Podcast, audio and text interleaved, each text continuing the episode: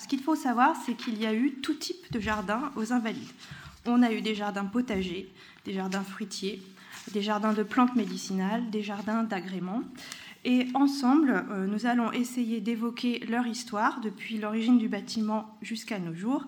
Et alors, je vous ai fait un petit plan pour que vous puissiez euh, vous repérer sur les jardins que nous allons évoquer. Alors, nous allons évoquer l'avant-cour, qui peut paraître un jardin un peu original, mais en fait, l'avant-cour a été considéré dans l'histoire des Invalides comme le principal jardin des Invalides. Donc, c'est celle qui est en façade nord. J'évoquerai en parallèle un petit peu l'esplanade, car euh, si aujourd'hui l'esplanade appartient à la ville de Paris, en fait, dès l'origine, elle était gérée par l'Hôtel des Invalides, et tous les projets liés à l'esplanade étaient très liés aussi à ceux de l'Hôtel des Invalides. On va évoquer ensemble les jardins qui sont liés à l'infirmerie, à l'hôpital d'aujourd'hui. On parlera du jardin de l'abondance qui est côté du dôme et celui de l'intendant, donc son pendant de l'autre côté du dôme. Et puis je tenterai de parler un petit peu des cours intérieurs, mais c'est un sujet qui est un petit peu complexe à comprendre aujourd'hui. Alors cette promenade, je vous propose de la suivre en fait de manière chronologique pour vous restituer en fait l'état actuel de nos connaissances sur les jardins, car c'est une recherche en fait qui est encore en cours actuellement. Alors, pour commencer, quels étaient les premiers jardins pensés pour l'hôtel des Invalides? Alors, on se base sur les premières représentations euh, que nous avons de l'hôtel. Et dans ces représentations, vous allez voir qu'il est difficile parfois de faire la part entre ce qui est fantasmé et ce qui est effectivement réalisé. Alors je vous montre cette petite gravure qui en fait a été publiée à la toute fin du XVIIe siècle dans un ouvrage sur l'anatomie. Et on reconnaît en fait la façade nord de l'hôtel des Invalides et devant, vous avez un jardin à la française qui est dessiné avec des parterres de broderie et puis une fontaine centrale. Alors, plus vraisemblablement, en fait, c'est un état qui n'a jamais euh, existé. La façade devait plutôt ressembler à cette gravure de Pérel et donc à une sorte de vaste champ non aménagé au moment de la construction euh, de l'hôtel des Invalides. Alors les premières descriptions de l'hôtel, et notamment celle de Lejeune de Boulancourt, qui est publiée en 1683, mentionnent tout de même la présence de quelques jardins. Alors, il mentionne notamment, il parle de l'avant-cour qui est planté de gazon. Il mentionne deux jardins dans les cours de l'infirmerie. Donc en fait, il y a quatre cours, mais on sait que deux étaient réservés pour les jardins à l'époque. Il mentionne aussi des promenoirs. Donc, euh, vous avez notamment le promenoir qui est encerclé en rouge, qui en fait est à l'emplacement de l'actuel jardin du gouverneur, qui était à l'époque planté d'arbres simplement. Il mentionne aussi le jardin des prêtres. Les prêtres de la mission avaient notamment un des plus beaux jardins euh, de l'hôtel des Invalides à l'époque. Et puis les officiers supérieurs qui résidaient en fait euh, à l'hôtel possédait aussi des jardins et vous avez notamment euh, le jardin qui était celui du lieutenant du roi, qui était également un des plus beaux, le lieutenant du roi étant l'adjoint du gouverneur de l'hôtel à l'époque. Ça sera au XVIIIe siècle en fait que les jardins vont prendre un aspect, alors j'ai mis définitif entre guillemets, en tout cas celui qui se rapproche le plus de celui qu'on connaît aujourd'hui. Et au XVIIIe siècle, on va tout d'abord s'intéresser à la question de l'esplanade. Un arrêt du Conseil d'État du roi de 1720 va décider qu'il faut vraiment aménager cette esplanade. Et on va alors c'est l'architecte Robert de Cotte qui va en faire euh, le plan. Et on va décider de la plantation d'arbres. Donc ce sont des ormes à l'époque que l'on plante sur les côtés de l'esplanade et on met le reste en gazon. Donc vous avez en gros six parcelles qui découpent l'esplanade. Donc cette vue reflète un petit peu l'état de l'esplanade. Donc elle est achevée à la moitié du XVIIIe siècle, vers les années 1750. Et il est clairement dit dans l'arrêt du Conseil d'État du roi que cet espace est vraiment un ornement pour euh, l'hôtel des Invalides. À la même époque, qu'en est-il donc de l'intérieur? Alors, c'est aussi à cette époque que va se dessiner l'avant-cour, donc celle par laquelle on pénètre dans les Invalides. Et cet avant-cour que vous avez à l'écran, donc après l'esplanade, va connaître en gros son état euh, que l'on connaît aujourd'hui, c'est-à-dire ces cinq allées et puis ces six triangles de gazon. Donc en fait, cet état-là, il ne va pratiquement plus bouger euh, jusqu'à nos jours. À l'intérieur, que se passe-t-il? Donc là, j'ai pris, j'ai zoomé le plan de Turgot qui est fait dans les années 1730 Et on voit bien qu'il y a deux types de jardins en fait euh, à l'intérieur des invalides. On a des jardins potagers qui sont rejetés au niveau des, des fossés, des douves, et puis on en a côté ouest, autour du cimetière. Et puis on a des jardins plus d'agrément, donc comme on reconnaît le jardin des prêtres qui est toujours là, et puis les cours intérieurs en fait sont considérés comme des jardins un petit peu plus d'agrément. On reconnaît un peu des parterres de broderie qui sont plantés à l'intérieur. Alors ce plan de Turgot ne dit rien sur le jardin du gouverneur, mais on sait que ce jardin a été en tout cas, il apparaît sur les plans et sur des représentations à partir des années 1710-1720. Euh, on l'a notamment sur le plan de Paris de Delagrive de 1728 et on a quelques représentations. Donc on le voit ici, donc euh, à l'emplacement du jardin du gouverneur actuel. Il est divisé en deux parties. Une partie un peu plus d'apparat avec un parterre de broderie et une seconde partie qui semble être plantée euh, en potager. On voit le petit pavillon qui est déjà construit sur ce plan.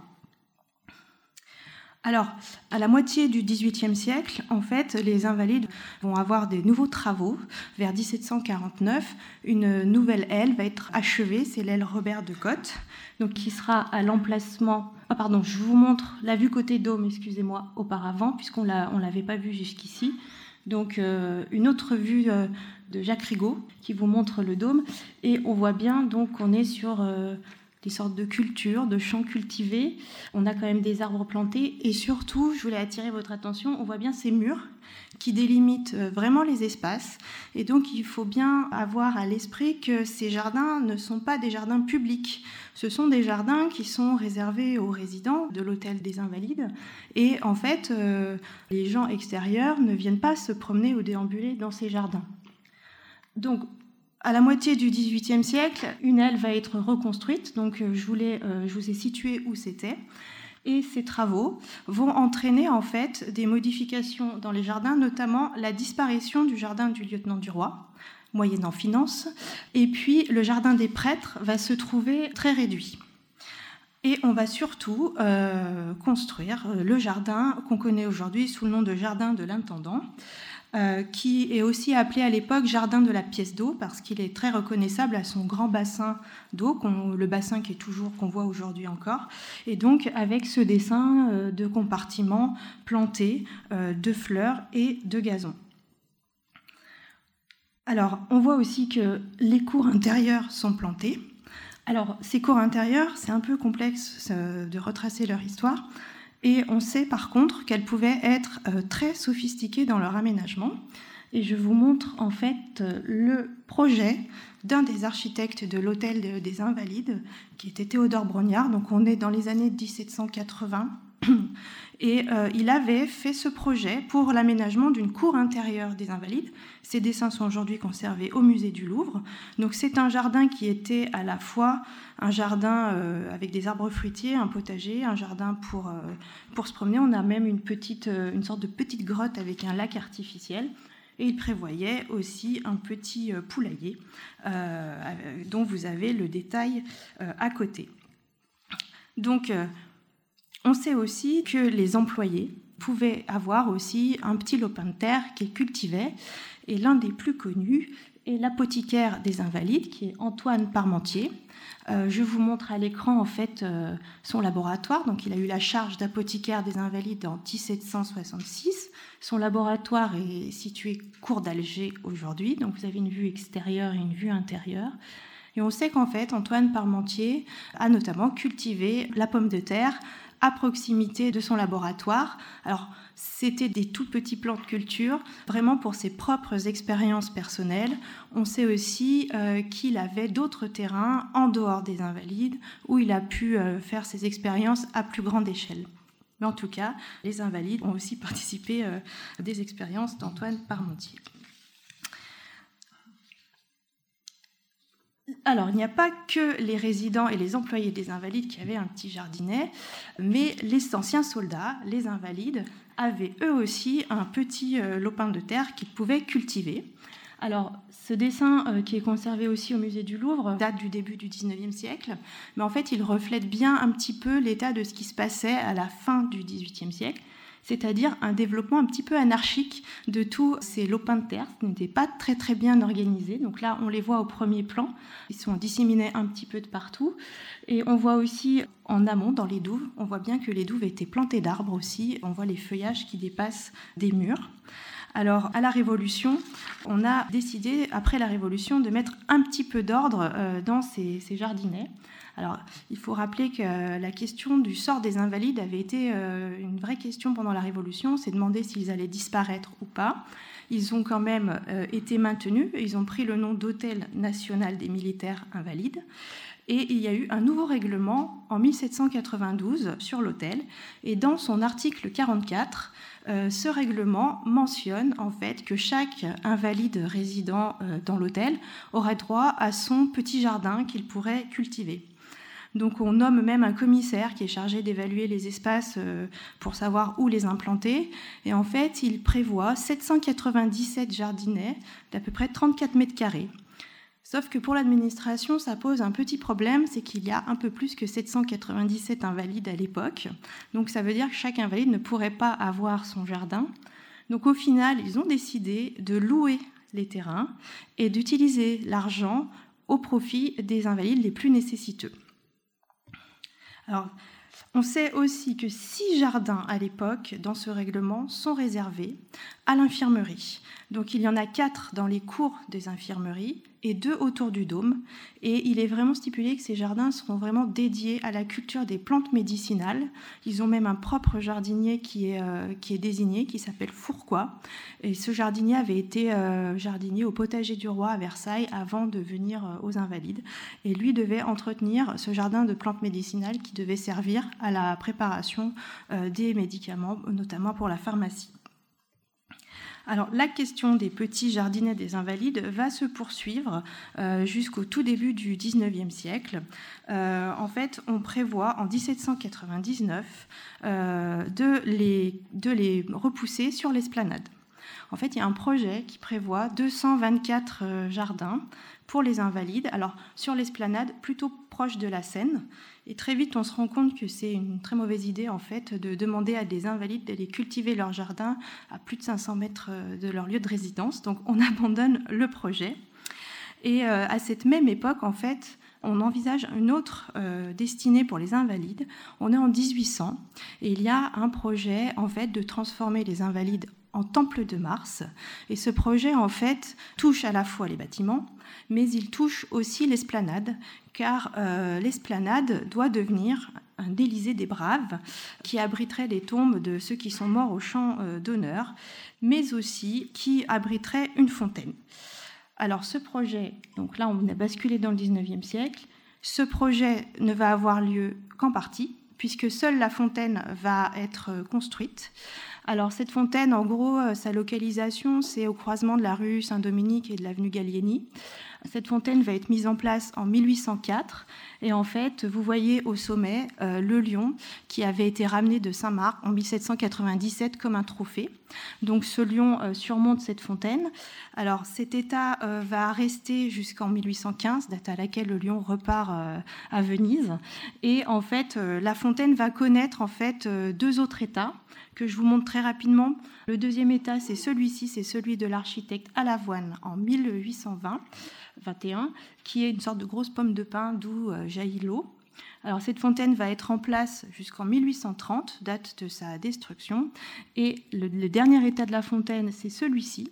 C'est une sorte de grande colonne surmontée d'un buste de Lafayette et euh, cette euh, fontaine euh, sera en place entre 1830 et 1840. Et au moment du retour des cendres, en fait, on se rend compte qu'elle gêne le passage du cortège. Donc, en fait, elle va tout simplement disparaître et il n'y aura plus du tout de projet de fontaine à cet endroit-là. Alors, pour ce qui est de l'intérieur des invalides, au début du 19e siècle, La seule intervention que l'on connaisse, c'est celle sur l'avant-cour qui, en 1818-19, en fait, il y a une grande campagne de restauration euh, de tous les gazons. On replante les arbres. Cette fois-ci, on, replante des arbres qui ne sont pas taillés euh, à la française. Cette image vous donne un petit peu, vous restitue un petit peu l'atmosphère euh, que ça pouvait donner. ça a été un peu critiqué parce que les arbres masquaient un petit peu la façade qu'on voyait beaucoup moins que quand c'est tout bien taillé. Et puis, euh, lors de cette, euh, de cette, campagne de restauration, on a décidé de, euh, de créer en fait deux allées sur les côtés de, de l'avant-cour, donc le long des douves, deux allées, deux jardinets pour les invalides. Alors, je vous montre où ils se situent. Vous les, vous les voyez bien donc, dans les rectangles rouges du bas. Donc, au total, il y en a 82, 41 de chaque côté, qui se répartissent le long d'une allée centrale. Et puis vous avez un troisième espace réservé aux invalides, c'est le troisième rectangle que vous avez en haut à droite. Euh, celui-ci, ces espaces-là étaient aussi réservés euh, pour les invalides. Mais ceux qui ont le plus marqué, ce sont ceux qui étaient donc en façade, car ces petits euh, jardinets, en fait, étaient, des petits carrés délimités par des treillages sur lesquels poussait de, la vigne vierge ou du lierre, et que chaque invalide était libre de cultiver comme il le voulait. Alors, ça, donne ça un petit peu, ces jardinets. Donc, vous avez une vue du 19e siècle et puis une vue euh, du début du 20e siècle. Donc, on voit bien un petit peu, euh, ça donnait un côté pittoresque que la littérature euh, du 19e siècle a un petit peu retenu. Et surtout, ces jardinets étaient ouverts au public le dimanche. Donc, c'est devenu une promenade un peu dominicale que les gens aimaient bien, les gens aimaient bien aller voir les invalides dans leur, leur petit jardinet. Alors, je vais revenir. Alors, si vous allez voir le plan relief qui est sous le dôme, ils sont très très bien matérialisés euh, sur ce plan relief. On voit bien du côté des douves, euh, des arbres, et on voit ces petits jardinets. Alors, si je reviens au plan que je vous ai montré juste avant, euh, ce plan est dû à l'architecte Rougevin. Il est dans les collections du musée de l'armée. Il date de 1838. Alors, c'est le plan qui correspond exactement au plan relief dans son dernier état. Et on voit que tous les espaces en vert donc, euh, sont des espaces qui étaient des espaces verts, donc soit plantés euh, de gazon, soit plantés euh, de, de jardins. Alors, on voit bien que toutes les cours intérieures étaient pratiquement occupées. la cour de l'abondance était plantée d'arbres. Alors, elle était déjà un lieu de promenade pour les soldats blessés. Et on voit aussi que le jardin de l'intendant a déjà un petit peu une physionomie un peu différente. Donc on n'a plus les petits compartiments que nous avions vus tout à l'heure. On est sur quelque chose de très symétrique. Et en fait, ce jardin est devenu un grand potager dont le peintre Albert Dagneau a donné une représentation. Donc visiblement, euh, on reconnaît un peu des choux sur ce tableau. Alors, sous le Second Empire, il va y avoir très peu de changements au niveau des jardins. Et euh, en fait, ça va plutôt être des jardins sur le papier. L'architecte euh, Alphonse Crépinet, qui est à l'époque architecte des Invalides, va proposer un plan euh, de réaménagement des jardins. Donc là, vous l'avez à l'écran, ce plan, il date de 1865. Et on voit très bien, donc, il détruit toutes les constructions qui étaient autour du dôme, il dégage totalement le dôme pour en faire des jardins. Euh, donc on est aussi dans une vision très symétrique euh, des choses. Et surtout, il ouvre ce jardin au public. Ce projet, comme je le dis, n'aura pas lieu en fait. C'était une, proposition de sa part, mais il ne sera jamais réalisé.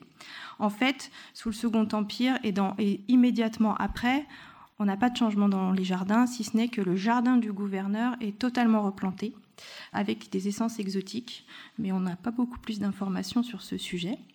Et dans l'immédiat après Second Empire, en fait, c'est en façade nord, il, va y avoir un grand changement, c'est euh, la mise en place de la statue de Dumont, qui représente le prince Eugène de Beauharnais, qui va être mise en place en 1874.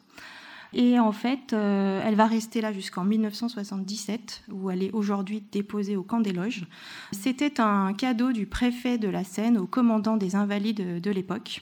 Et en fait, elle a été assez décriée parce qu'on considérait qu'elle dénaturait la façade et que cette façade nord, en fait, n'a besoin d'aucun ornement pour vraiment euh, exister. Alors, à la toute fin du 19e siècle, il faut se tourner vers euh, une littérature un peu spécialisée pour trouver mention euh, des jardins des invalides. Ce sont notamment les revues liées à l'horticulture. Et on sait que euh, en 1875, les invalides se font connaître pour la culture du concombre. Et on sait aussi qu'on cultive la figue violette. Les confiseurs raffolent de la figue violette des invalides. Et on sait que le jardinier en chef, qui s'appelle Julien Bonneau, en 1878, concourt à l'exposition universelle euh, dans la catégorie des fleurs et plantes d'ornement où il propose ses roses trémières. Donc les roses trémières des invalides étaient a priori assez réputées. Alors que se passe-t-il au XXe siècle? Il va y avoir au tout début du XXe siècle un très grand changement, euh, notamment du côté du dôme. Alors la photographie date de 1959, mais elle, restitue un état bien antérieur. En fait, le jardin de l'intendant va totalement disparaître sous la construction de baraquements, donc qui sont qu'on voit bien en jaune sur cette photo. Et vous avez même euh, des cours de tennis qui font leur apparition dans cette cour du dôme. Donc c'est le grand changement qui a lieu en ce début du XXe siècle. Et pendant la Première Guerre mondiale, les triangles de gazon de l'avant-cour nord vont être mis en culture, à la demande en fait du directeur de l'intendance du camp retranché de Paris. Les douves aussi vont être remises en culture. Et après la guerre, entre 1921 et 1925, il va y avoir donc un chantier de restauration de ces gazons qui sont en façade. On va les replanter, on va replanter euh, les arbres aussi. Et au moment de ce chantier, on va faire disparaître les jardinets des invalides qui étaient de chaque côté des douves, qui euh, en 1925 étaient euh, pratiquement totalement laissés à l'abandon et servaient plutôt de baraque de chantier euh, aux différents ouvriers qui travaillaient sur le site.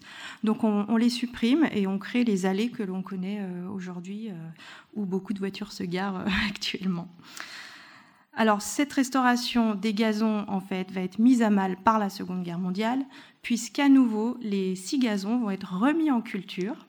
Donc je vous montre ici une image de 1943 où on est en train de retourner la terre euh, en façade. En fait, le secrétariat d'État au ravitaillement a loué les gazons qui étaient en façade pour les remettre euh, en culture pendant la Seconde Guerre mondiale.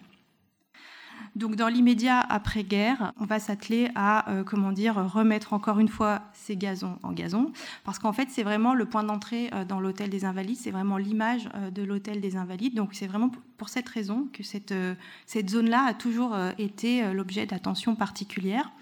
Alors, l'architecte de l'époque, qui est Jean-Pierre Paquet, euh, avait un grand plan de réaménagement, en fait, à la fois des intérieurs, mais aussi des jardins, euh, qu'il avait euh, notamment rédigé dans un rapport de 1944.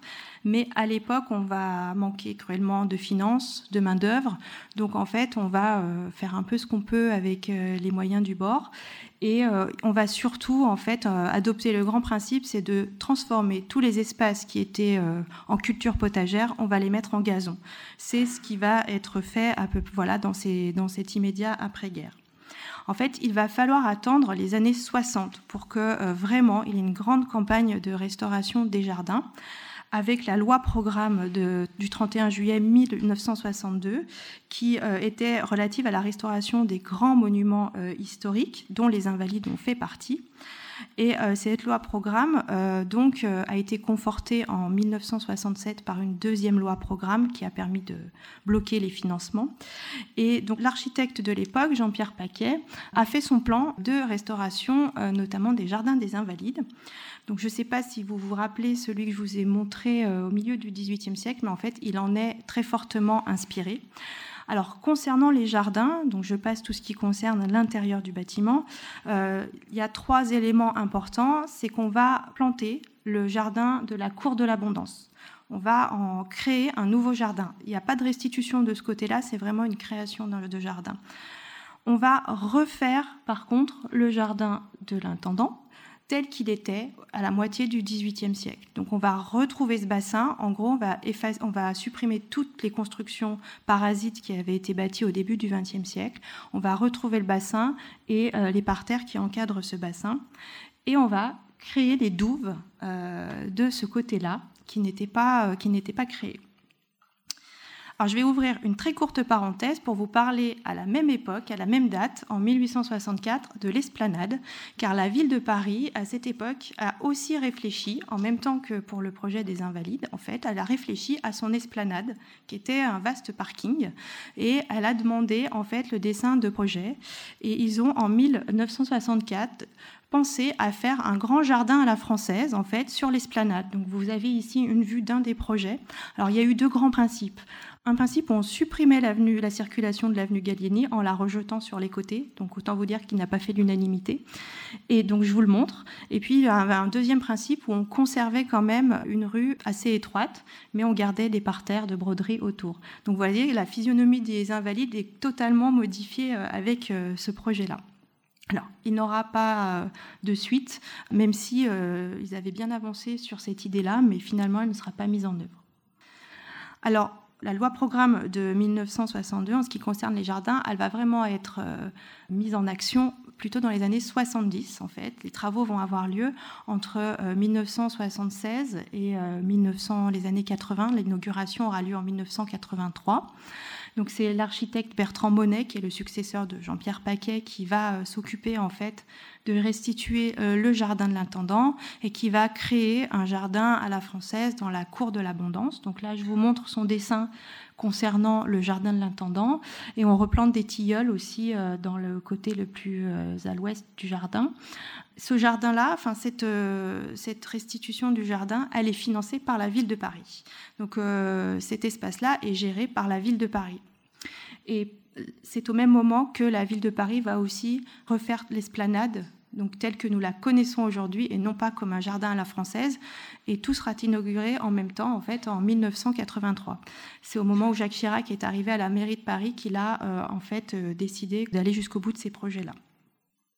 Donc, je vous montre une photo prise après donc euh, les travaux et avec la restitution du jardin de l'intendant. Alors pour conclure, j'espère que vous avez pu comprendre que ces jardins, cette histoire des jardins, elle n'est pas terminée. Elle est encore beaucoup de parts d'ombre sont encore à, découvrir et qu'elle euh, a impliqué au cours de son histoire des architectes, des jardiniers, euh, des employés à la journée, mais aussi euh, des soldats invalides vivant résidant à l'hôtel. On a donc toutes sortes de jardins, euh, toutes fonctions dans les jardins aux invalides. Et à la fin du XXe siècle, une nouvelle fonction a été ajoutée dans le jardin de l'intendant en 1998. C'est la fonction euh, mémorielle avec euh, la mise en place d'une statue à la mémoire des victimes des attentats. Donc c'est une, statue fontaine que vous pouvez voir aujourd'hui dans le jardin de l'intendant sous les tilleuls. Alors aujourd'hui, cette histoire des jardins, elle continue à s'écrire euh, avec un projet, un projet d'un réaménagement en fait euh, du jardin qui abrite les dalles euh, du tombeau de Napoléon à Sainte-Hélène, dans la vallée du Géranium. Donc c'est ce jardin qui est contre l'église, dans la cour de Nîmes. Et une réflexion est actuellement euh, en cours sur euh, ce projet de réaménagement qui se voudra être une évocation de la tombe de Napoléon à Sainte-Hélène et non pas du tout une reconstitution pour mettre un petit peu plus en valeur ces dalles qu'on ne voit peut-être pas bien quand on se promène dans les Invalides. Et donc, bah, je vais vous inviter à revenir l'année prochaine pour voir l'achèvement de, ce projet à l'occasion du bicentenaire de la mort de Napoléon. Je vous remercie.